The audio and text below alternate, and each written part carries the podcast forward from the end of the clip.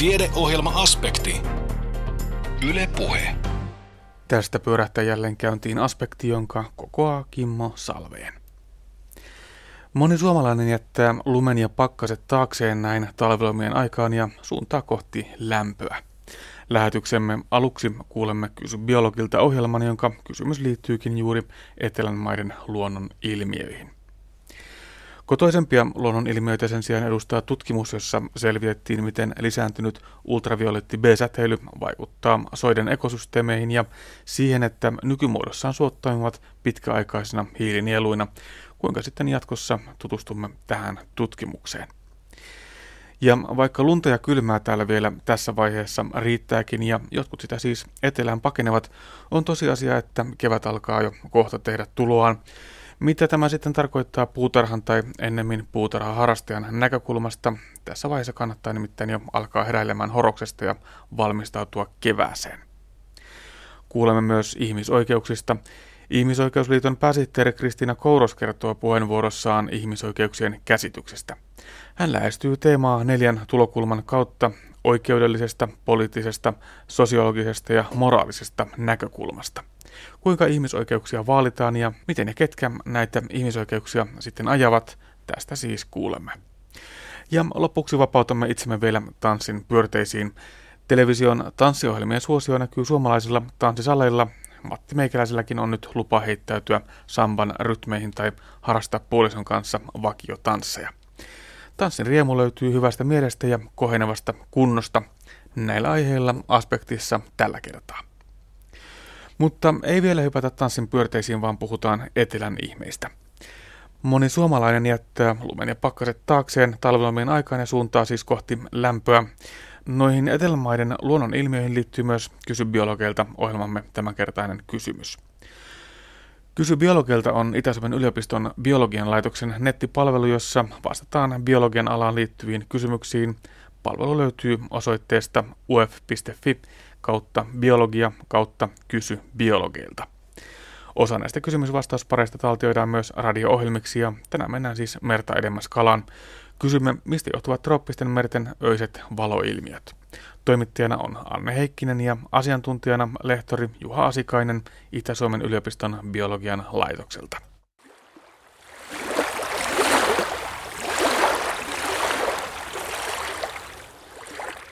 Trooppisen meren hiekkarannoilla täysin pimeän aikaan, kun aalto käy rannassa, syttyy kirkkaita pisteitä, jotka hetken päästä sammuu syttyäkseen seuraavalla aallolla jälleen. Jos pisteen ottaa sormen päähän, se hehkuu myös siinä. Jos valolla katsoo sormea, siinä on vain hiekan jyvä. Pisteitä on myös matalassa vedessä. Ranta on kuin tähti taivas. Olen näyttänyt valoilmiötä lapsille, jotka on ihastuksissaan. Ensimmäisen kerran törmäsin ilmiön Taimaassa ja sen jälkeen myös muualla. Opas sanoi niitä maneteiksi, mutta tuskin ovat. Olen yrittänyt selvittää eri lähteistä tuloksetta. Olisiko teillä vastaus?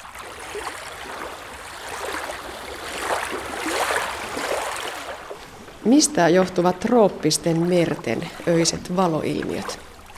Siellä on eläimiä, jotka tuottaa sitä valoilmiöä. Eli tuolla merethän on sillä tavalla ne on älyttömän monimuotoisia. Ja siellä, siellä tosiaan niin sitten meret on syviä ja siellä ei niin sitä luonnonvaloakaan ole, ole tuota, ja varsinkin yöaikaa, niin, tuota, niin, niin pimeys on, niin luonnon eläim, eliöt ja eläimet on niin tuota, tavallaan korvannut sitä luonnonvaloa niin omilla valolla, eli tämmöistä kemiallista valoa tuottavia lajeja siellä on paljonkin. Eli sieltä löytyy ihan näistä selkärankaista kaloissa löytyy, mutta sitten löytyy, kun mennään tässä eliö, eliökaaressa tänne ihan alkueläimiin, eli näihin yksisoluisiin pääasiassa, mutta kuitenkin eukaryoottiin eli autotumallisiin, niin siellä, siellä on lajeja myös, jotka tuottaa, tuottaa valoilmiöitä. Ja tämmöiset öiset valoilmiöt, jotka näkyy sitten jossakin esimerkiksi aallokossa, aallokossa pistemäisenä tai semmoisena, ne ne voisi esimerkiksi olla tämmöisten alkueliöiden kuin dinoflagellaattien tai tämmöisten, tämmöisten ne on tämmöisiä pieniä eläimiä, jotka tuota, niin, tuottaa, tuottaa tuota, tämmöistä kemiallista valoa, eli puhutaan tämmöistä hennosta, bioluminesenssistä siellähän on näillä dinoflagellaatilla, siellä on semmoista pigmenttiä, muistelen, oliko se jotain lusiperiinipigmenttiä muuten, jota tuota, sitten hajotetaan, hajottua, niin sitten siitä muodostuu sitä valoa siinä hajotusprosessissa. Ja nehän on niin pieniä eläimiä, että ne on niin semmoisia pistemäisiä, yhden molekyyli eläimiä, niin tuota, niitä ei niin silmällä näe niitä eläimiä, jos niitä ottaa sieltä esille, vaikka alhaarilla niitä tuikkii vaikka kuinka paljon. Ja näistähän, näistähän puhutaan, puhutaan että tuota, ne on semmoisia niin eräänlaisia noita valoja, valoja tai tuota, niin on, on, ja näille on omia, omia näille lajeille nimiäkin sille, että tota, näitä just on tyypillisesti trooppisissa lämpimissä merissä näitä dinoflagellaatteja. Ja tuota, sitten jos ajatellaan, että tullaan tänne pohjoisempiin, esimerkiksi Itämereen, niin täällä ei taas niitä välttämättä näe. Mutta täälläkin on valoilmiöitä, joita muodostuu e, esimerkiksi tämmöisten pienten medusujen tai tämmöisten pikkumaneettien toimesta. Eli niitä voi periaatteessa nähdä siis jossain olosuhteessa, mutta ei välttämättä näe rannalta jonnekin merelle katsottaessa. Mutta että kyllä siellä näitä valoa tuottavia elä, eläinlajeja on paljon. Tosiaan kaloissahan on paljon, syvämeren kaloissa on tosi paljon näissä, näissä että ne tuottaa, tuottaa tämmöistä sinistä valoa pääasiassa, semmoista useimmat tuottaa semmoista, se on semmoista valoa, joka tavallaan sitten auttaa niitä lajeja tavallaan niin kuin myös piiloutumaan tähän luonnonvalon, luonnonvaloon, koska tuota, ne tuottaa sitä valoa monesti sinne alaspäin, eläimet. Ja tuota, sitten kun auringonvalo esimerkiksi tai tämmöinen luonnonvalo tulee, niin se niin tavallaan häivyttää sen varjon, varjon ja tämmöiset. Tuota, niin, et, et niillä on monenlaisia. Sitten, sitten on tietysti ihan houkutellaan tietysti niitä lajikumppaneita, että siellä on tätä tämmöistä ja sitten saalistussysteemiä tietysti, että on tämmöisiä erikoisia valoja, valo, valopisteitä, jotka houkuttaa saaliin tulemaan sitten lähelle. Ja jotkut lajit, jotkut krotit, tämmöiset esimerkiksi, tuota, niin nehän saattaa aikuisena, että ne tarvitse, kun niillä on semmoinen valopyydys siinä ja tuota, yhden, yhden saalin saavat aikuisena elässä, niin se riittää niille, niille tuota, ja se on, se on, se on valtava se kirjo, mikä tuota, just tätä niin bioluminescenssiäkin siellä tuotetaan tuolla merissä. Näin vastasi lähetettyyn kysymykseen lehtori Juha Asikainen Itä-Suomen yliopiston biologian laitokselta. Omia kysymyksiä voi siis laittaa internetin kautta osoitteeseen uf.fi kautta biologia kautta kysy biologeilta. Ja jos tuo osoite oli hankala muistaa, sen äärelle pääsee myös Aspektin nettisivujen kautta. Osoite on kantti.net kautta aspekti. Sitten siirrymme pohjoisille soille, jotka ovat ilmastonmuutoksen näkökulmasta merkittäviä hiilinieluja. Pohjoisten soiden hiilidioksiditaseen on kuitenkin arveltu muuttuvan, jos suokasvien hiilidioksidin sitomisessa tai karikkeen hajotusnopeudessa tapahtuu muutoksia.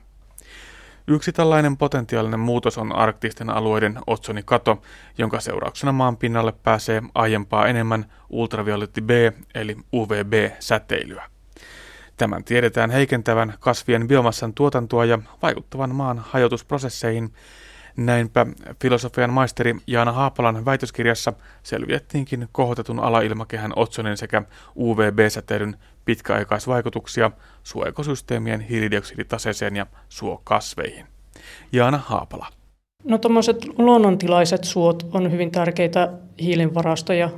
Vaikka se suoekosysteemi sinänsä sitoo huomattavasti hitaammin hiiltä kuin esimerkiksi hyvässä kasvussa oleva metsä, niin se, siihen sitoutunut hiili säilyy siellä tuhansia vuosia. Jolloin on siis olennaista tietää nimenomaan se, että pysyvätkö nämä tällä hetkellä hiilinieluna toimivat suoalueet myöskin jatkossa hiilinieluina. Kyllä, ja suoekosysteemit on hyvin herkkiä ympäristön muutoksille ja pienillekin tekijöille sateisuudessa tai säteilymäärässä ja ilmansaasteissa. Nyt puhutaan siis otsonikadon vaikutuksesta ja tutkitte nimenomaan ultravioletti B-säteilyn vaikutusta. Jos avataan hieman, usein puhutaan vain ultraviolettisäteilystä, mutta näitähän on siis A, B ja C. Mikä ero näillä on? Eli se UV-säteily on jaettu A, B ja C sen aallonpituuden mukaan. A on pitkäaaltoista, B on siinä välillä ja C on sitten semmoista hyvin korkeaenergistä lyhytaaltoista säteilyä.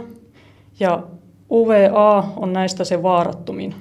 Ja UVP on sitten ihmisille ja kaikille eliöille, myös kasveille jonkin verran haitallinen. Ja UVC on semmoinen, mitä ei auringosta pääse maan pinnalle ollenkaan, vaan se sitoutuu tuonne otsonikerrokseen yläilmakehässä. Eli tämä UVC-säteily on hyvin vaarallista, koska se vahingoittaa DNAta ja sitä käytetään esimerkiksi juomaveden puhdistuksessa ja sterilointiin. Ihan hyvä, ettei sitä pääse maan pinnalle asti. Ja tässä teidän väitöstutkimuksessa selvitettiin nimenomaan tuon UVB-säteilyn määrien kohoamisen vaikutuksia luonnontilaisten soiden hiilidioksiditaseeseen ja suokasveihin. Ja tuota tutkimusta tehtiin tuolla Sodankylässä kolmen vuoden ajan. Kuinka tämä tutkimus toteutettiin? Eli me altistettiin suoekosysteemiä kohotetulle UVB-säteilylle. Ihan rakennettiin sinne tämmöiset lamppukehikot ja mitattiin sitä auringosta tulevaa luonnollista UVB-säteilyn määrää. Ja sitten siihen lisättiin tietokoneohjelmoidulla systeemillä 30 prossaa lisää sitä UV-säteilyä. Mitä tuon kolmen vuoden aikana sitten selvisi? No nämä suoekosysteemit on, tai ainakin tämä meidän tutkimuksessa ollut aapasuo oli hyvin kestävä UVP-säteilyn kannalta. Eli siinä ei havaittu mitään suurempia vaikutuksia tähän hiilidioksidisidontaan eikä myöskään näihin suokasveihin. Eli tämä vallitsevia lajeja tällä suolla oli tämmöinen ruostevilla ja hetesirppisammal. Ja tämmöiset heinämäiset kasvit vaikuttaa olevan hieman ää, kestävämpiä UVP-säteilyn kannalta kuin esimerkiksi hernekasvit, joissa sitten tämä typen sidonta hyvin herkästi häiriintyy.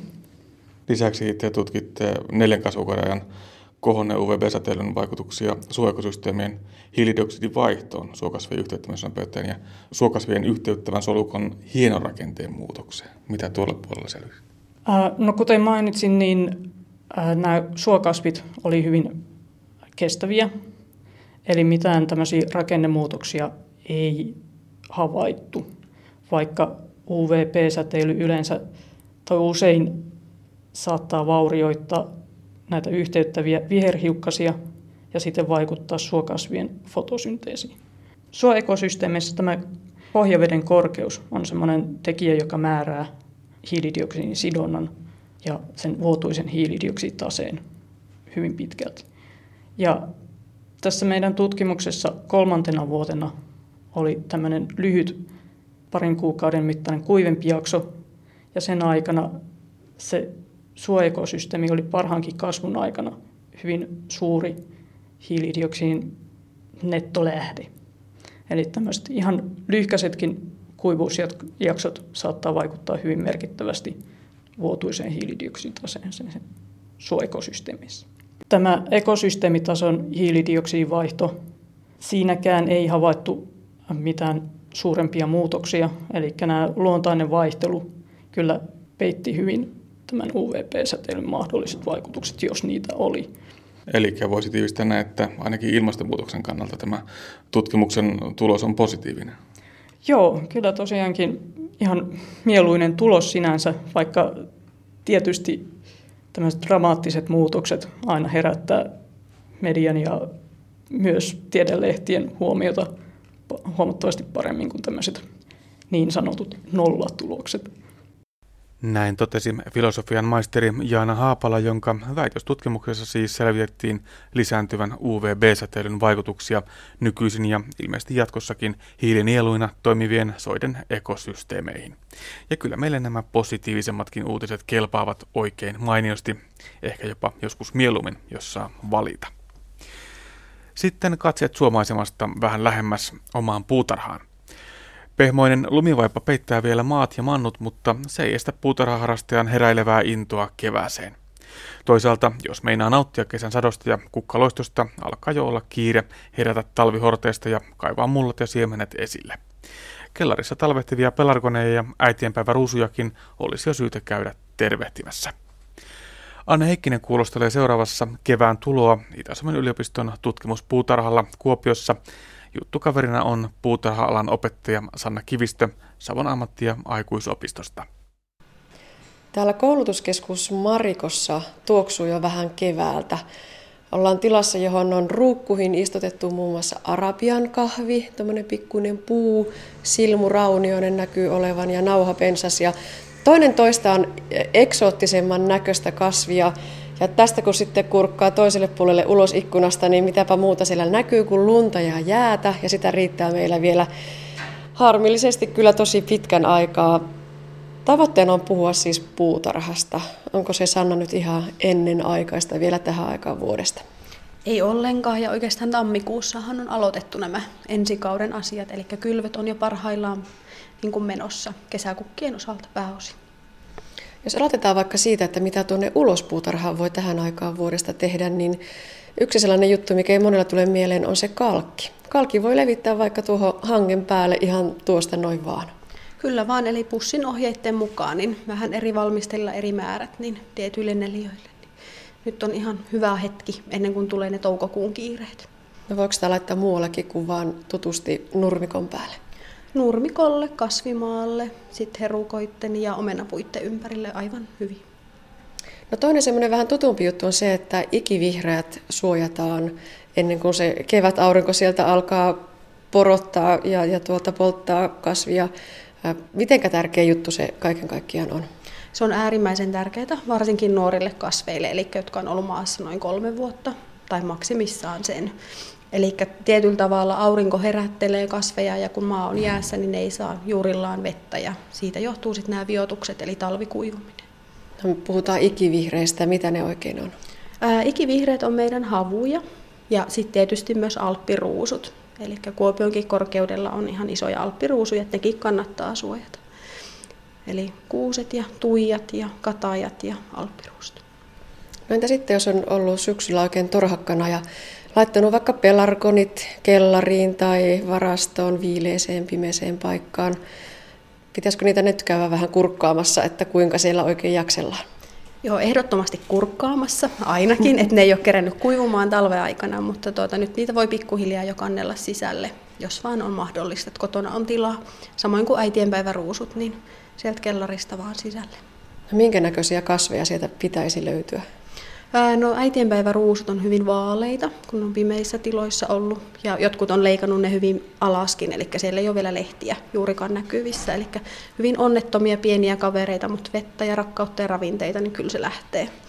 Ja pelarkuunit on taas hyvin vaaleita kavereita, eli vähän valoa, niin sitten se vihreys löytyy sieltä taas. No, pitäisikö ne syksyllä leikata alas vai voiko sen, sen kesän kasvusta jättää ihan suosiolla talve yli? Ruusuissa kannattaa leikata matalammaksi ja sitten pelarkoonissa oikeastaan kaksi ammattikuntaa, toiset leikkaa ja toiset ei. Mutta nyt tosiaan ne aarteet kai, kannattaa sieltä kaivaa esille. Ja sama mitä nyt kaivellaan esille on siemenluettelot. Montako sulle ja työpöydän reunalta löytyy? Ää, tunnustan, että ei yhtään, mutta mä käyn netissä. Eli netin kautta saa hyvät luettelot. Niin, ja sitten toisaalta säästää vähän luontoa, kun ei ole sit paperia pöydän nurkilla. No miten paljon ne vaihtelee vuodesta toiseen? Onko siellä aina sellaisia hittejä ja huteja, että jonakin vuonna ollaan kovin innostuneita jostakin ja toisena vuonna taas sitten jostain ihan muusta? Kyllä juurikin näin. Eli siellä on se peruskasvi, eli löytyy porkkanat ja salaatit ja sitten tulee näitä uutukaisia. Ja toisaalta myös vanhoja kasveja nostetaan esille. Et toisaalta niin kun on sitä monipuolisuutta niissä luetteloissa. No kannattaako niihin ihan niin uutuuksiin hurahtaa ihan oikopäätä. Eletään täällä aika pitkällä pohjoiseen päin, kun mennään, ja tuota, nämä meidän menestymisvyöhykkeet alkaa jo harmillisen isolla numerolla. Aina voi hurahtaa, jos puhutaan siemenistä, koska ne ei ole kalliita sijoituksia mun mielestä. Mutta sitten toisaalta, niin jos haluaa vähän miettiä, että mihin rahansa käyttää, niin sitten voi katsoa, että miten pystyy, menestyykö kasvi meille ja sitten toisaalta kerkiääkö enää, eli milloinka on se esikasvatusaika. Hmm, nyt ollaan ihan maaliskuun alkupäivissä. Ollaanko jo ihan liian myöhäisessä liikenteessä? Ei välttämättä, riippuu kasvista. Toiset laitetaan tammi-helmikuussa ja jotkut vasta maalis-huhtikuussa. Eli tilanteen mukaan. No mitä kaikkea sitä voi laittaa? Puhuit kesäkukista, mitä muuta? Kesäkukat, yrtit, sitten on näitä versoja, eli versoista voidaan myös tavallaan idättää näillä idätyspakkauksilla esimerkiksi ja sitten toisaalta myös näitä tämmöisiä No tomaatithan voisi olla, ne voi olla vähän myöhässä kurkut, eli kasvihuoneeseen jos haluaa. Yksi tämän vuoden uutuuksista on tämmöinen ihana vanha tuttavuus kuin opiumunikko. Tämä mainitaan uutuutena, mutta ei tämä mikään kauhean uusi juttu. Se on perin, perinneperennoja tai perinnekasveja, eli tuota, tullut taas katalogeihin uudelleen. Ja aivan ihastuttavahan se on. Tuossa siemenbussissakin on tuommoinen vaalean, vaalean hempeänpunainen sävy, mutta lajikkeita löytyy paljon muitakin. Mm. Tämä on tunnettu ainakin täällä meillä päin myöskin nimellä pioniunikko. Kyllä vaan. Minkälainen tapaus tämä on? Tuota, minkälaisiin paikkoihin tätä uutuutta voi suositella? Unikko sopii niin uusiin ja vanhoihin pihoihin, mutta täytyy muistaa, että kun on kyseessä unikko, niin se siementää paljon. Eli hänet voi sitten tavata pihan toiselta puolelta sitten seuraavana vuonna. Eli siementävänä kasvina niin on vähän semmoinen karkulainen. Ja varmasti monella puutarhurilla niin sormet oikein syyhyä, että voi kun nyt pitäisi päästä jostakin aloittamaan, niin mitä Sanna sanoisit, mistä pääsee nopeasti ja helposti liikkeelle? Eli nyt nopeasti vaan siemenhyllyille ja sieltä multaa ja sitten nämä ruukut tai minikasvihuoneet mukaan siementen lisäksi. Ja sitten jos on siellä omakotitalon pihalla, niin sit pitää ehdottomasti jo suojata niitä havuja ja alppiruusuja ja mahdollisesti sitten myös kalkita. Näin totesi puutarha opettaja Sanna Kivistö Savon ammatti- ja aikuisopistosta. Valmistautumista kevään tuloon puutarhan näkökulmasta jatketaan viikon kuluttua, jolloin viritellään jo puutarha ikkunalaudalle erilaisten minivihreiden muodossa. Ja kun juuri vilkaisin tuossa jo vähän ennalta, niin siemenpusseja on ensi viikkoa varten hankittu ja kylvylistalla näytti olevan ainakin vihanneskranssia, timjamia tai basilikaa ja punajuuren versoja – vaan miten siemeniä oikein osaa ostaa ja mitä siemenpussista kannattaa ennen ostopäätöstä lukea, sitä minä en tiedä, mutta luulenpa, että se selviää viikon kuluttua. Sitten asiaa ihmisoikeuksista. Ihmisoikeusliiton pääsihteeri Kristiina Kouros saapui marraskuussa vanhaan kotikaupunkiinsa Kuopioon puhumaan ihmisoikeuksien käsityksistä.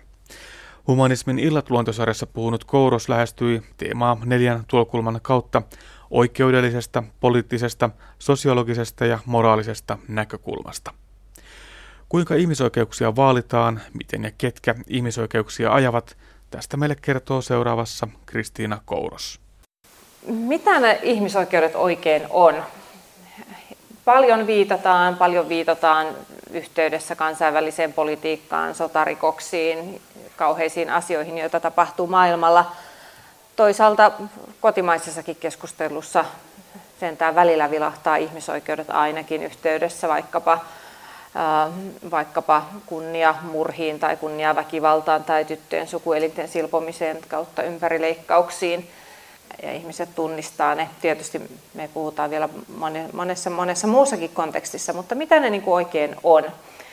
Ja mulle itselleni mä näen näin, että on aika monta lähestymistapaa ihmisoikeuksia voi hahmottaa ainakin näiden neljän, neljän tulokulman kautta, että toisaalta ne on oikeudellisia, juridisia asioita, ne on poliittisia, ne on sosiologisia, ne on moraalisia kysymyksiä. Oikeudellisesti ihmisoikeudet on kansainvälisiä valtiosopimuksia. Ne on YK ja Euroopan neuvoston ja erilaisten muiden kansainvälisten ja poliittisten elinten piirissä tehtyjä sopimuksia, jotka velvoittaa YK-sopimukset, Euroopan neuvoston sopimukset Suomen valtiota tiettyihin toimiin.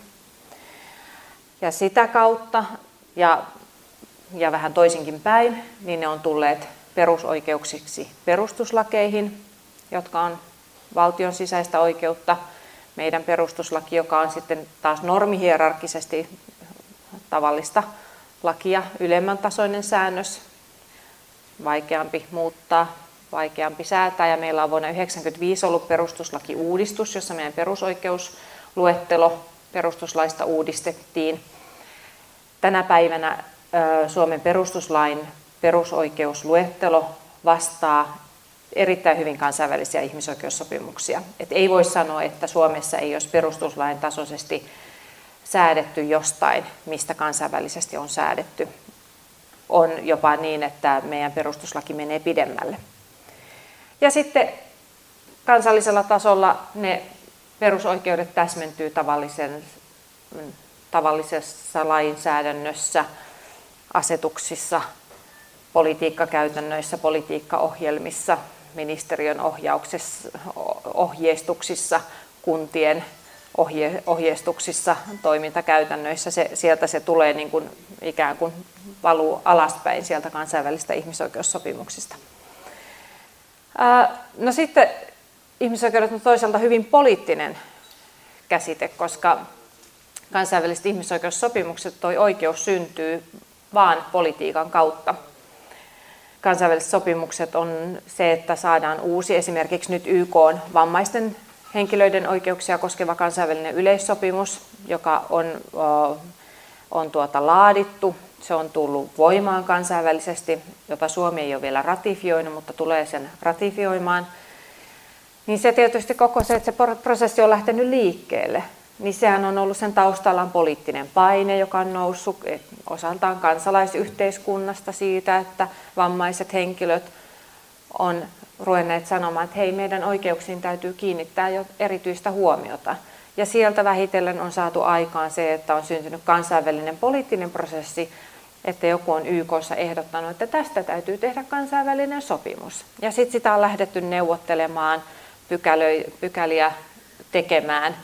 Ja, se, ja kansainväliset diplomaatit on hyväksyneet ja neuvotelleet sen, että jotta se voidaan valtiokohtaisesti hyväksyä. Eli kaikki nämä sopimukset on syntynyt tällaisen poliittisen prosessin kautta. Ja se on tosi tärkeä huomata, koska se myöskin merkitsee sitä, että miten missäkin maassa on ymmärretty, että mihin sitoudutaan.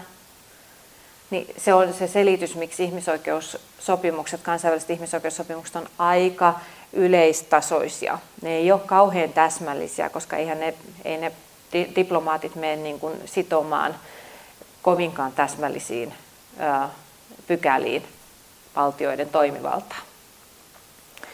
No sitten mä sanoisin, että, että kysymys siitä, sosiologinen saattaa olla, että joku, joku sosiologi täällä sanoo, että tämä ei ole oikea termi, ja mä otan mielelläni vastaan jonkun toisen ehdotuksen, jos joku, joku keksii paremman, paremman niin termin. Mutta se, mitä mä tarkoitan sosiologisella tulokulmalla, niin mitä ihmisoikeudet on, on ikään kuin ihmisten arjessa, mitä, mitä ihmiset mieltää, että ne on. Kuinka, vastaakohan se kuinka hyvin siihen, että mitä ne on oikeudellisesti tai mitä ne on poliittisesti. Et mun mielestä siellä on, niin kuin mä näen, että siellä on olemassa ihan oma niin kuin todellisuutensa siitä, että miten ihmiset se, ne mieltää.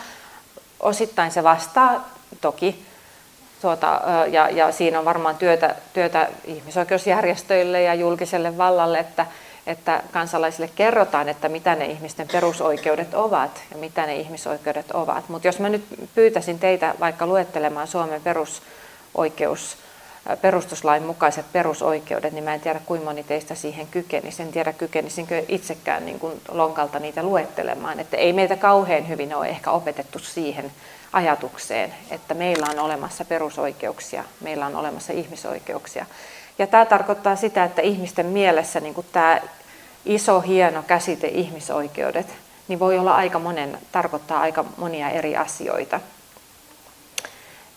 Ja se, ehkä se surullisen esimerkki minulle siitä, että, että ihmiset välillä soittaa meidän toimistoon ja aloittaa sen keskustelun jotenkin sillä tavalla, että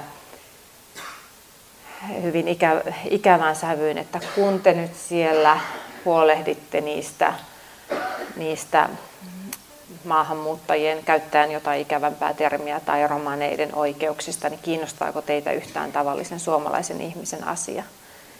Ja, tai että aloitetaan, että, että kun te nyt vaan, kun te noita kun nämä naisten oikeudet on tällaisia ihmisoikeuksia, eikö miehillä ole mitään oikeuksia. Tai päinvastoin, mutta ymmärrätte tämän niin kuin kuvion, että lähdetään siitä, että tai jotain nollasummapeliä, että jonkun muun oikeudet ovat minulta pois, tai, niin kuin, että, tai, tai että on jotenkin se ajattelu, että minun oikeudet on vaan tärkeitä. Toisena esimerkkinä se, että, että, että esimerkiksi sellaiset ää, tietyt uskonnolliset tahot tai ryhmät, jotka jotka näkee vaikkapa homoseksuaalisuuden hyvin kielteisenä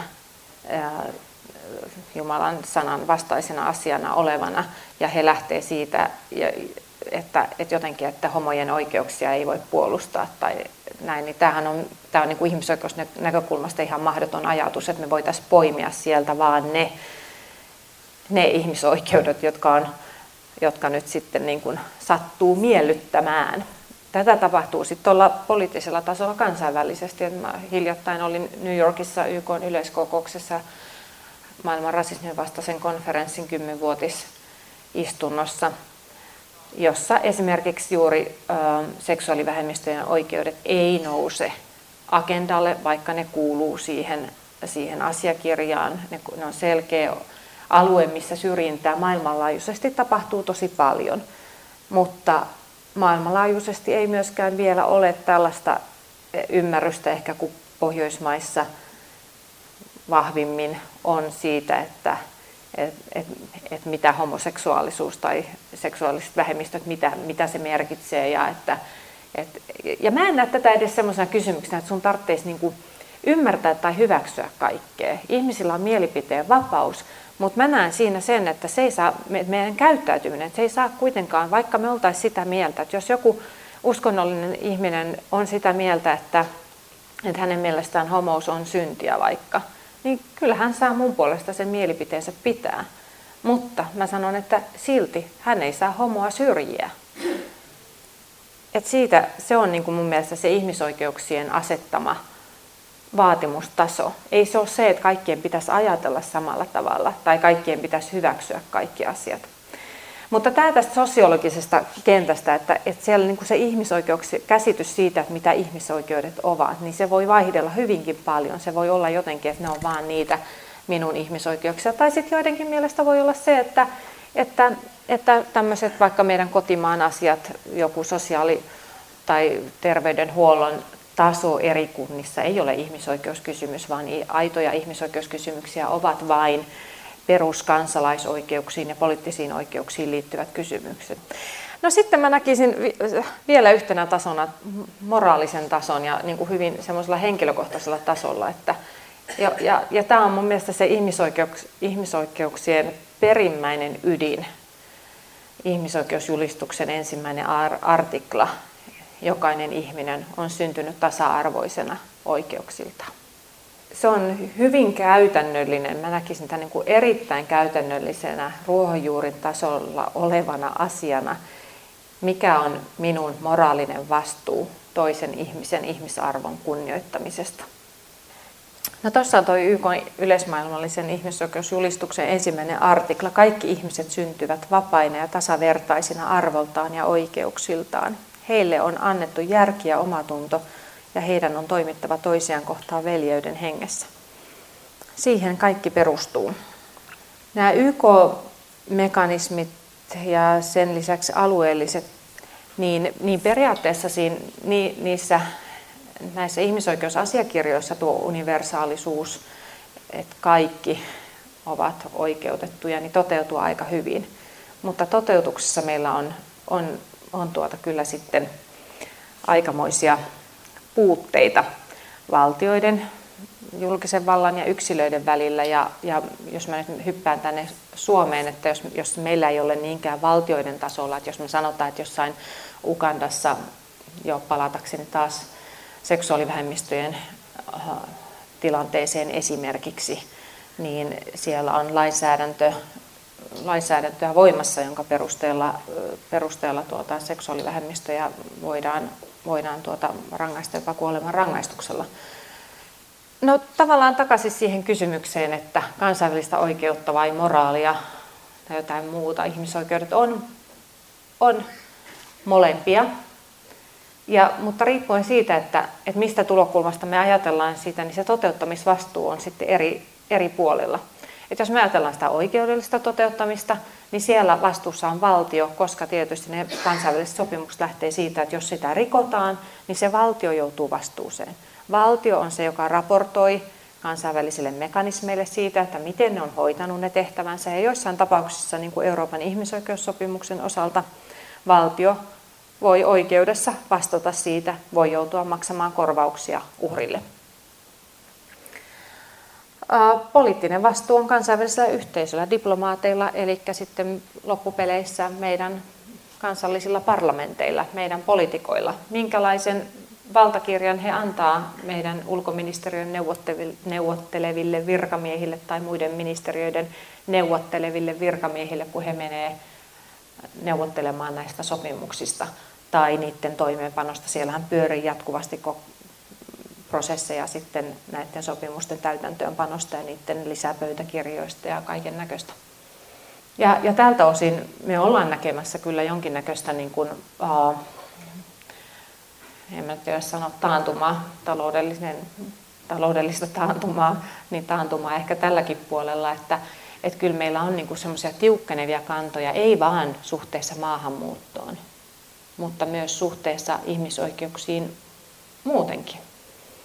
Ihan hiljattain yllättäen esimerkiksi Norja ryhtyikin vastustamaan yhtä lapsen oikeuksien sopimuksen lisäpöytäkirjaa tai jos ei nyt suoraan ihan vastustamaan, niin, niin kuin oli odotettu, että he ilman muuta tukevat sitä, niin sieltä ei tullutkaan tukea. Ja, ja tämä on, tämä on sitten taas tulee takaisin siihen, että minkälaisia poliitikkoja me äänestetään, minkälaiset asenteet heillä on tässä suhteessa. Jos jos tuota, me äänestetään poliitikkoja, jotka on arvokonservatiiveja, niin, niin ennemmin ja myöhemmin se näkyy myöskin tällä kansainvälisellä kentällä. No tosta, sitä, että miten ihmiset mieltää ne ihmisoikeudet ää, ää,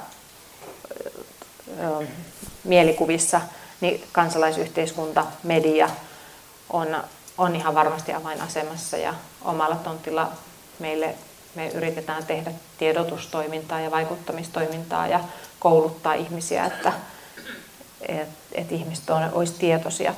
Ihmisoikeuskasvatus ja koulutus on itsessään määritelty ihmisoikeudeksi.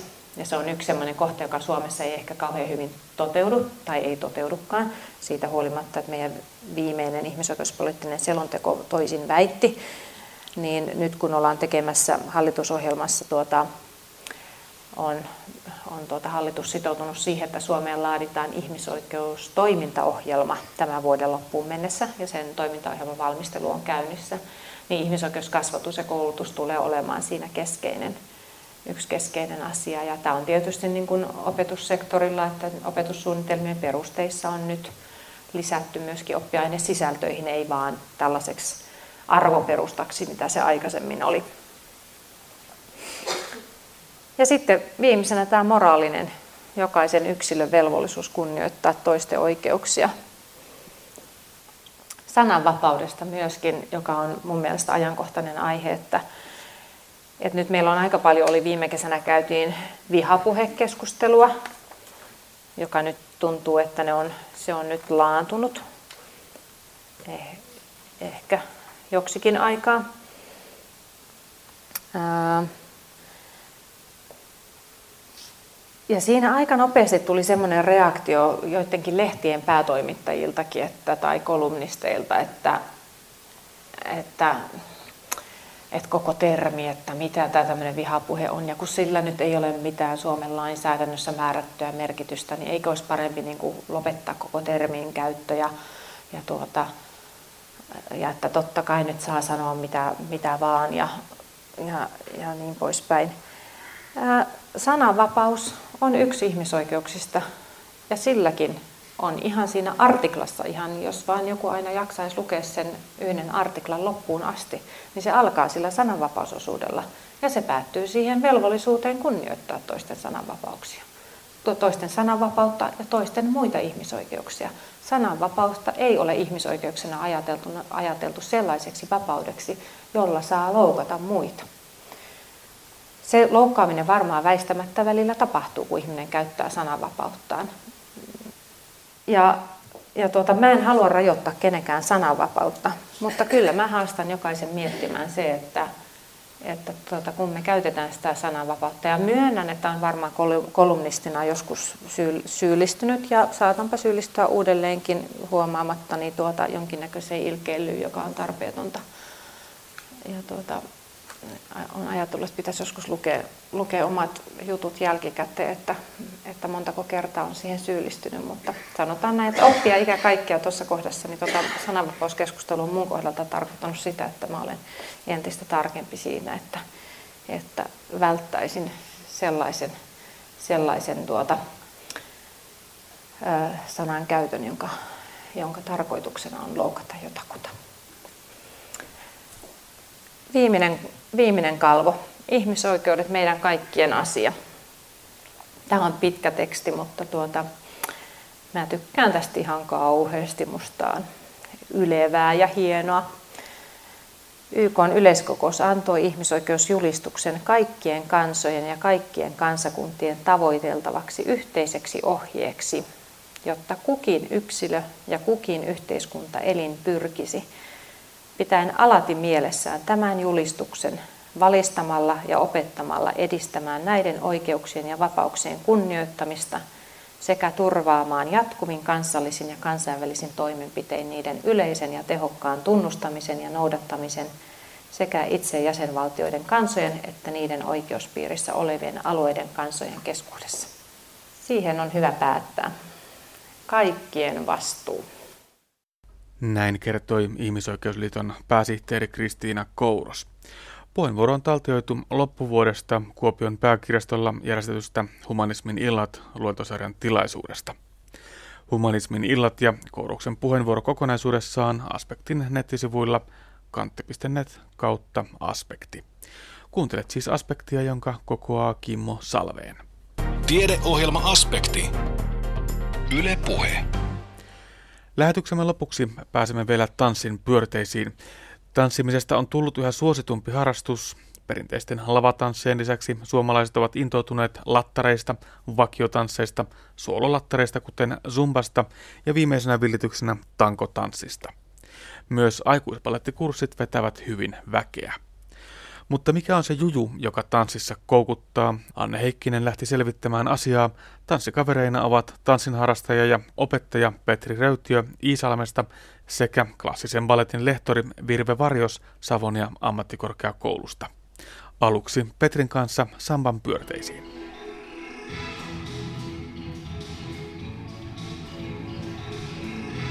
Niin, että jos lähtisit jollekulle opettamaan sampaa ihan nollasta, kuunnellaan musiikkia, rytmi vie vähän mukana, mutta mistä se alkaisi? Lähdetäänkö heti askelista liikkeestä vai, vai mistä liikkeelle? No kyllä minä lähden niin vartalon liikkeestä, eli tuota, lähdetään hakemaan vartalon se liike tavallaan musiikin kautta. Että siitä minä lähden yleensä lattarit kaikki. No minkälaisia tansseja samba tai muut lattarit on opettaa? No suomalaiselle haastavia. Musiikki on vähän outo. Musiikki on outo ja sitten vartalon käyttö on semmoinen, mitä suomalaiset ei osaa kyllä. Että sen takia minä lähden sitä liikenteeseen, että se lähtisi tavallaan sieltä kautta. Täällä ympärillä on joka puolella peilejä. Tuntuu siltä, että ihan kamala olisi katsoa itseensä peilistä ja nähdä, että kyllä mä oikeasti on noin jäykkä. Ja, ja eihän tämä yhtään näytä siltä kuin telkkarissa, kun jotkut vetää sampaa. Miksi niitä peilejä pitää olla näin paljon? No peilit on ihan sitä varten, että ihan oikeasti näkee itse, että mitä tekee koska en minäkään en tiedä minkä näköinen minä olen, jos minä en peilistä katso. Niin sen takia meillä täällä peilit on. Ja toinen sitten on ohjaajat, on niin, että ohjaaja voi olla selin tanssioihin, niin näkee sitä huomatta, mitä ne tekee sillä takana. No käykö koskaan niin, että huomaat, että opetettava vähän karttelee sitä omaa kuvaa peilistä, että mieluummin tanssi ilman, että katsoo miltä näyttää? Alaku on aina näin. Eli joka ei ole tottunut itsensä katsomaan peilistä varsinkaan omaa liikettä, niin tuota, kyllä se karttaa. Se pyrkii menemään tolpan taakse tai ohjaan takana, että ei varmasti näe, mutta että kun se oppii, niin se niin helpottaa omaa harjoittelua hirveästi. No nyt on tavoitteena puhua sitä, että mitä hyvää tanssista saa irti. Löytyykö tästä heti ensimmäinen pointti, että oppii katsomaan itseään peilistä ja olemaan itselle armoli, a, armelias? Ähm, joo, kyllä, kyllä. Ja se varsinkin sitten, että kun näkee vähän minkä näköinen itse on, sitä omaa kävelyä kun ei näe muuten kuin peilistä katsomalla, niin tota, kyllä se niin tanssi siinä mielessä on, että kun peilistä oppii katsomaan, miten kävelee, niin voi olla, että sieltä jopa asentovirheitä löytyy, mitkä voidaan korjata sitten pois. No mitä muuta kuin lattareita tässä salissa tanssitaan? No tässä salissa niin no, vakiotanssit on tietenkin toinen kilpatanssipuoli. Ja sitten on suomalainen kansantanssi, hyvin voimakas paritanssit ja sitten nämä soololattarit, niin kuin ja zumba. Eli hyvin laidasta laitaa? Kyllä, niin kuin pyritään, että tankotanssi on se seuraava mitä sitten, mutta pitäisi vain ensin jonkun kouluttautua kouluttajaksi. Ja sitten kesällä vielä lavatansseja tähän mukaan kaiken päälle? Joo, kyllä. Sitten on tuolla seuran tanssilavalla, niin kyllä rannassa, niin siellä sitten on joka sunnuntai ja ensi kesänä taas keskiviikkoisinkin, niin tuota, hyvällä mielellä tanssimista. Nämä teidän seuran ihmiset on ihan tavallisia mattimeikäläisiä, isejä ja äitiä ja kaupan kassoja ja, ja virkamiehiä. Mikä heitä yhdistää? Mikä saa tanssitunneille? Öö, no sanotaan näin, että tämä päivänä kun on, ihmiset on kiireellisiä, niin tullaan tavallaan rentoutumaan tanssisalille tai tanssimaan ja toinen sitten on ihan se liikunta. Että kun en minä itsekään, niin en minä lähde lenkille lähdenkö vaimo ottaa niskasta kiinni ja vie muuta, että muuten ei sitten tule liikuttua, niin tanssi on semmoinen hyvä sosiaalinen tapa liikkua. Onko teillä paljon pariskuntia? On. No sehän on ihan loistavaa parisuhteen hoitoa, vai onko se sitä?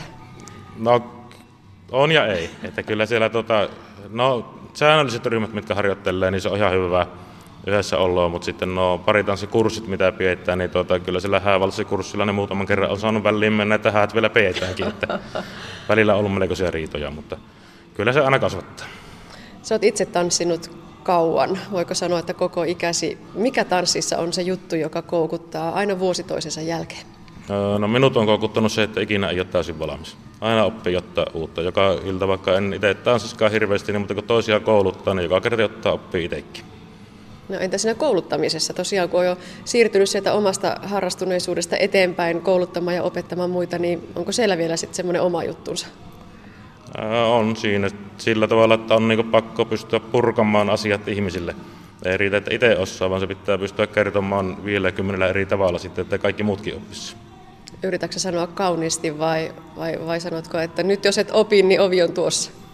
Öö, en minä ovea osuta ikinä, että kyllä minä niin haen aina sen millä tavalla ihminen se ymmärtää. Että se on tosissaan, yksi ymmärtää, kun sanoo, että astu oikealle, ja toinen sanoo, ymmärtää siitä, että kun sanoo, että liiku pikkusen tuohon suuntaan. Eli aina pitää vaan löytää se, millä tavalla sen kertoo. No löytyykö meistä kaikista umpikankeista suomalaisista se notkealanteinen sampantanssia, vai tarvitseeko edes löytyä? Ei, ei tarvitse löytyä. Että tuota, jokainen ihminen on oma persona. Ja joku on luonnostaan semmoinen, että lantio liikkuu ja jollakin se ei liiku vaikka teet mitään. Että sitten vaan haetaan toisenlainen tanssityyli. Niin, mutta voiko joka ikinen meistä silti tuntea sen tanssin riemun? Voi, totta kai. Voi totta kai. Että niin kuin minä olen sanonut, että tota, no kurssilla aina kysytään, että mikä on oikea tapa tehdä jotain, niin minä sanon, että ei ole oikeaa ja väärää tapaa. Että kun itsellä on hauskaa ja kaikilla muillakin on hauskaa, niin se on oikea tapa. Ja kyllä siellä mullakin melkoisia jäykkä koipia aina välillä käy, mutta kyllä ne aina löytää sen oman oman tanssin liiku- tai liikunnan riemun siitä hommasta. No ainakin sitä liikuntaa ja, ja hikijumppaa tanssista saa. Entä sitten ihan tämmöistä älyllistä haastetta, kun täytyy miettiä, että käsi menee tuohon suuntaan, jalka menee tuohon suuntaan? Joo, kyllä se on niinkö, sanotaan näin, että se on monesti, varsinkin kilpatanssipuolella, niin se on henkisesti paljon raskaampaa kuin fyysisesti, että joutuu niinkö funtsimaan asioita, että miten tämä voi mennä näin päin. Ja ihan jo kansantanssiryhmissä, niin kun alkaa ikkää tulla, niin siellä voi tulla melko haastavia hommia ihan jo piiriliikkeessäkin, että tahtoo olla, että ei aivot oikein taho olla pelissä mukana. Että ei päästä dementoitumaan, kun harrastaa tanssia. No entä sitten vielä se musiikki? Onko se myös tosi oleellinen osa tätä tanssiriemua? Öö, se on oleellinen osa, mutta ei välttämättä, että tanssia voi ilman musiikkiakin. Että kun se on tavallaan, jos lähtee vartalosta, on sisäinen rytmi niin sanotusti, niin silloin pystyy tanssimaan ihan vaikka mitään. Mutta toki se innostaa, että kun on hyvä kappale, niin tuota, kyllähän se vettää. Ja niin kuin jokainen huomaa töissäkin, että kun radiossa tulee hyvä kappale, niin jalka rupeaa vippasemaan, niin siitä se lähtee. No onko sulla vielä jotakin sellaista liikettä tai askelsarjaa tai tanssia, mikä on vielä oppimatta, mikä on sitten semmoinen eläkepäivien homma, että tämän mä viimeistään sitten opiskelen? Paljonkin paljon osaa, mutta on oppimatta hirveästi. Ja kun tosissaan niin kuin sanoin, joka kerta kun itse jotain rupeaa tekemään, niin aina oppii jotain uutta. Että sen minä olen sanonut, että palettia minä en harrasta, sukkahousuja ei jalkaa enää vielä, että mulla oli lapsena, mutta kaiken muun minä olen kyllä valmis kokeilemaan.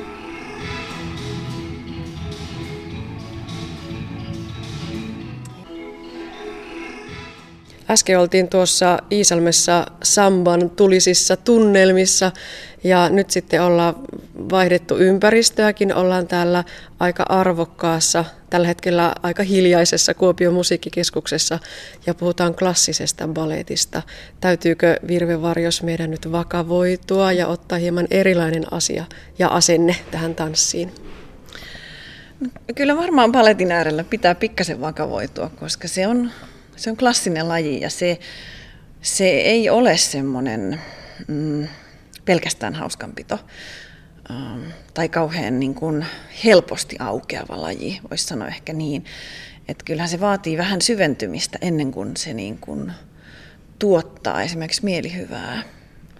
Että semmoinen mm, laji, joka vaatii keskittynyttä taitojen opettelua, niin se varmaan se, niin kuin se ilo ja se riemu, joka sieltä toki löytyy ihan varmasti, niin se, se vaatii vähän sitä aikaa ja paneutumista ennen kuin se niin kuin aukeaa. Tuossa äsken Petri Röytiö vakuutteli meitä siitä, että kenestä tahansa on tanssimaan ja kuka tahansa voi löytää sen tanssin ilon, mutta onko klassinen paletti poikkeus? Jos minä haluaisin ryhtyä harrastamaan klassista palettia, niin olisiko minusta siihen? Paletti ei ole poikkeus, siis ilman muuta se on niin kuin mikä tahansa tanssi tai mikä tahansa liikunta, voisi melkein sanoa. Että kyllä siihen niin kuin voi ryhtyä kuka vaan. Siis sitä voi harrastaa, se on ihana laji siitä mielessä, että sitähän voi harrastaa ihan pienestä lapsesta jopa vanhuksiin. Ja sitten se, se tavoitetaso, että mihin pyrkii, niin se voi olla se ihan kerran viikossa harrastaja tai ammatikseen tekevä. Mutta se täytyy sanoa, että silloin baletti on kyllä vähän eri laji. Et se, vaikka, vaikka puhuttaisiin ihan baletista ja pidetään ihan niin kuin kiinni niistä baletin niin kuin vaatimuksista, niin kyllä se, että jos alkaa aikuisena harrastaa palettia, niin ne tavallaan ne tavoitteet ja tuloksetkin on kyllä ihan erilaisia kuin sit se, että sitä tanssii niin kuin ammatikseen. Että aina silloin tällöin kerron tätä, siitä on tosi nyt jo kymmenen vuotta, mulla oli venäläinen balettiopettaja itselläni, joka silloin sanoi, että, että ei balettia voi harrastaa, se on sama kuin harrastaisi kirurgiaa. Et siihen voi suhtautua myös näin, että se on ainoastaan äärimmäisen vaativa ammatti. Mutta kyllä meillä Suomessa ja minulla henkilökohtaisesti on, on ihan toinen näkökulma siihen, että se, se on myös niin kuin harrastus ihan, ihan siinä, missä joku voisi ajatella vaikka joku kovin vaativa, esimerkiksi kalligrafia tai joku semmoinen äärimmäistä taitoa vaativa, niin sitä voi alkaa harrastaa ja pala palalta tutustua siihen. Balettiin yhdistetään tiukkuus, kurinalaisuus, tiettyyn muotoon, formaattiin pyrkiminen. Mistä sieltä se ilo löytyy?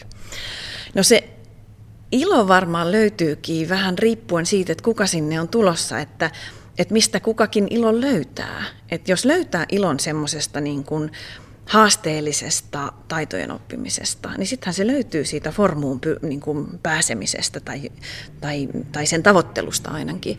Toisaalta jos löytää ilon musiikista ja eläytymisestä, niin se voi löytyä siitäkin, että, että balettitunnillehan, jos ajatellaan aikuisharrastajia, että ei ajatella nyt ammattilaisia, harrastajia, nuoria tai aikuisia, niin sinne voi tulla hyvin erilaisella niin kuin tulokulmalla tavallaan sinne tunnille, että mistä se, mistä se ilo mulle siitä syntyy.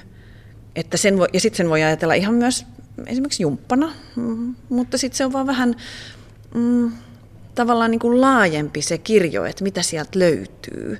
Mä olin tuossa, itse koin aha-elämyksen käytyäni viime syksynä pitkästä pitkästä aikaa tämmöisessä niin kuin ihan jumpassa, semmoisessa kuntopiirijumpassa, jossa mä tajusin, että täällä ei ole mulle mitään niin kuin sisältöä, että mä pusken tätä vaan siksi, että mä sain kuntotestissä huonot tulokset ja mua hävettää se ja mun on pakko päästä parempaan kuntoon. Ja toki mä sain siitäkin siis iloa ja tyydytystä, kun se kunto nousee ja, ja mulla on parempi olo ihan fyysisesti, kuin endorfiinit lähtee virtaamaan sen tunnin jälkeen.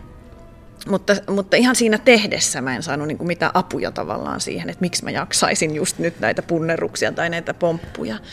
Mutta jos tulee balettitunnille, niin sehän on ihan samalla lailla tavallaan niin kuin fyysistä, rankkaakin fyysistä tekemistä. Mutta sitten siellä on se, että mistä sen niin kuin tavallaan sen sielunsa ilon saa siitä ilmaisusta vai siitä, että mä osaan jotain tai siitä musiikista. Tai se on hyvin monenlainen se niin kuin, ilon rinki, mikä siellä voi olla.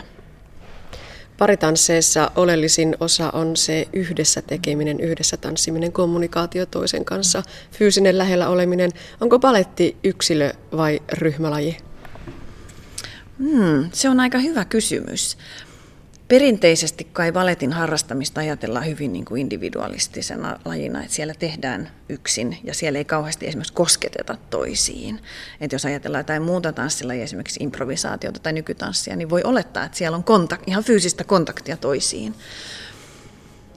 Mutta kyllä mä luulen, että valettitunnilla ja ylipäätänsä paletin harrastamiseen liittyy ihan sama ajatus, että samanmieliset kokoontuu yhdessä tekemään vaikka siitä tehdään tavallaan irralla, niin me ollaan yhdessä siellä yhdessä salissa ja me tehdään niitä samoja asioita ja sen saman musiikin kanssa, niin um, kyllä mä luulen, että siinä on tietty yhteisöllisyys joka tapauksessa, vaikkei siinä ole ihan suoraa kontaktia. Tämä nyt on ihan turha kysymys, mutta kysynpähän silti, että tuleeko ballettitanssia koskaan valmiiksi? No ainakin Palettitanssia varmaan omasta mielestään ei ole koskaan valmis, mutta, mutta onhan olemassa tanssijoita, joita esimerkiksi voi katsoa niin kuin ihan semmoisen jotenkin täydellisen ihailun niin kuin suunnasta, että ei ainakaan itse näkisi mitään virhettä tai korjattavaa. Että on olemassa tanssijoita, joita minä pidän täydellisinä, mutta mä kyllä tiedän, että he itse ei pidä. No vaikuttaako paletti siihen ihmiseen kokonaisvaltaisesti myöskin niin, että, että vaikka kaupungilla kun katselet ihmisiä kävelemässä, niin näet, että tuolla ihmisellä on tanssijan taustaa. Jääkö se jollakin tavalla meihin se, että harrastaa jotakin sellaista, joka on tekemisissä sen oman kehon hallinnan kanssa? Kyllä mä luulen, että se jättää jälkensä. Ihan jo, ähm, ihan se fyysinen tietenkin kunto, että, että lihakset on sellaisessa kunnossa, että pystyy kannattelemaan itseään paremmin. Mutta myös semmoinen, niin kuin, mitä harjoitetaan tai harjaannutetaan koko ajan, se niin kuin mielen ja kehon yhteys. Että mä, mä tunnen mun kehoni sormenpäihin, varpaisiin saakka. Että se ei ole silleen niin kuin kaulasta poikki se äh, tunne. Ja kyllä mä luulen, että sen jollain tavalla ihmisistä näkee. Toisaalta voi olla hyvin niin kuin kehotietoinen ihminen, vaikka ei olisi tanssinutkaan ja toisenkin päin, että ei se niin itsestään selvää ole, mutta kyllä sillä varmasti on. Ja balettien etenkin, kun se, siinä selkeästi harjoitellaan niin kuin myös semmoista ryhtiä ja vahvaa kannatusta, niin kyllä se näkyy, joo. Sä työskentelet Savonia ammattikorkeakoulussa klassisen balletin lehtorina. Millä tavalla baletti kuuluu elämääsi muutenkin kuin vain työn kautta? No se olisikin ihanaa, jos baletti kuuluisi mun elämään jotenkin harrastuksena, mutta tota, ei se kyllä kuulu. Kyllä se on mulle työtä. Et mä itse ehdin hirveän vähän treenaamaan ja silloin kun mä käyn treenaamassa, niin vaikea on kyllä irrottautua jotenkin siitä työminästä. Kyllä sitä, kyllä sitä on niin kuin tavallaan töissä. Mä joskus haaveillut siitä, että, että tästä ei olisi tullut mulle ammattia, että mä olisin saanut vaan harrastaa tätä. Että mä olisin saanut todellakin poimia sieltä vaan ne piirteet, joista mä itse pidän, joista mä saan iloa. Tosin mä saan myös työstäni iloa, että kyllä mä ihan siitä kokonaisuudesta saan iloa, mutta kyllä, kyllä myös, että jos mä menen katsoa balettia, niin kyllä mä töissä oon. No voiko balettitanssia lopettaa koskaan tavallaan tanssimasta itse? Vai, vai onko se sellainen asia, että kun siihen junaan kerran hyppää, niin kyydissä on loppuun saakka? Um, kyllä se varmaan voi lopettaa. Ihan siinä, missä minkä tahansa munkin ammatin, vaikka se on kutsumusammatti, niin, niin voi, jos löytää jonkun toisen niin kuin yhtä omaa elämää tyydyttävän ja täyttävän tekemisen. Ja se on varmaan mahdollista, mutta sehän on monille tanssijoille, joiden ura katkeaa jostain syystä loukkaantumiseen tai johonkin semmoiseen, niin se on haasteellinen paikka ihan, ihan niin kuin urheilijan uran päättyminenkin, että kun se ikä tulee, niin kyllähän siinä on semmoinen niin kuin uuden identiteetin löytäminen, että mitä sitten tekee sillä loppuelämällänsä. Meillä on myös tosiaan ihmisiä, jotka saavat elantonsa siitä balettitanssimisesta. Koulutetaanko meillä tittelillä balettitanssia nuoria aikuisia ammattiin? Kyllä meillä koulutetaan. Helsingissä on Palettioppilaitos toisen asteen koulu, josta valmistuu palettitanssijoita. Että se on ainoa Suomessa, josta valmistuu nimenomaan siihen tanssijan ammattiin. Sitten meillä on kolme oppilaitosta Turussa, Oulussa ja täällä Kuopiossa, joista valmistuu balletin opettajia. Näin totesi klassisen balletin lehtori Virve Varjos Savonia ammattikorkeakoulusta. Toimittajana edellä oli Anne Heikkinen. Tällä kertaa Aspektissa kuultiin Kysy biologilta ohjelma, jossa pohdittiin eteläisten merten valoilmiöitä. Kuulimme UVB-säteilyn lisääntymisen vaikutuksista soiden hiilitaseeseen. Saimme reilun tietopaketin ihmisoikeuksista ja lopuksi pääsimme vielä tanssin pyörteisiin. Aspektin aiheet myös netissä osoitteessa kantti.net kautta aspekti.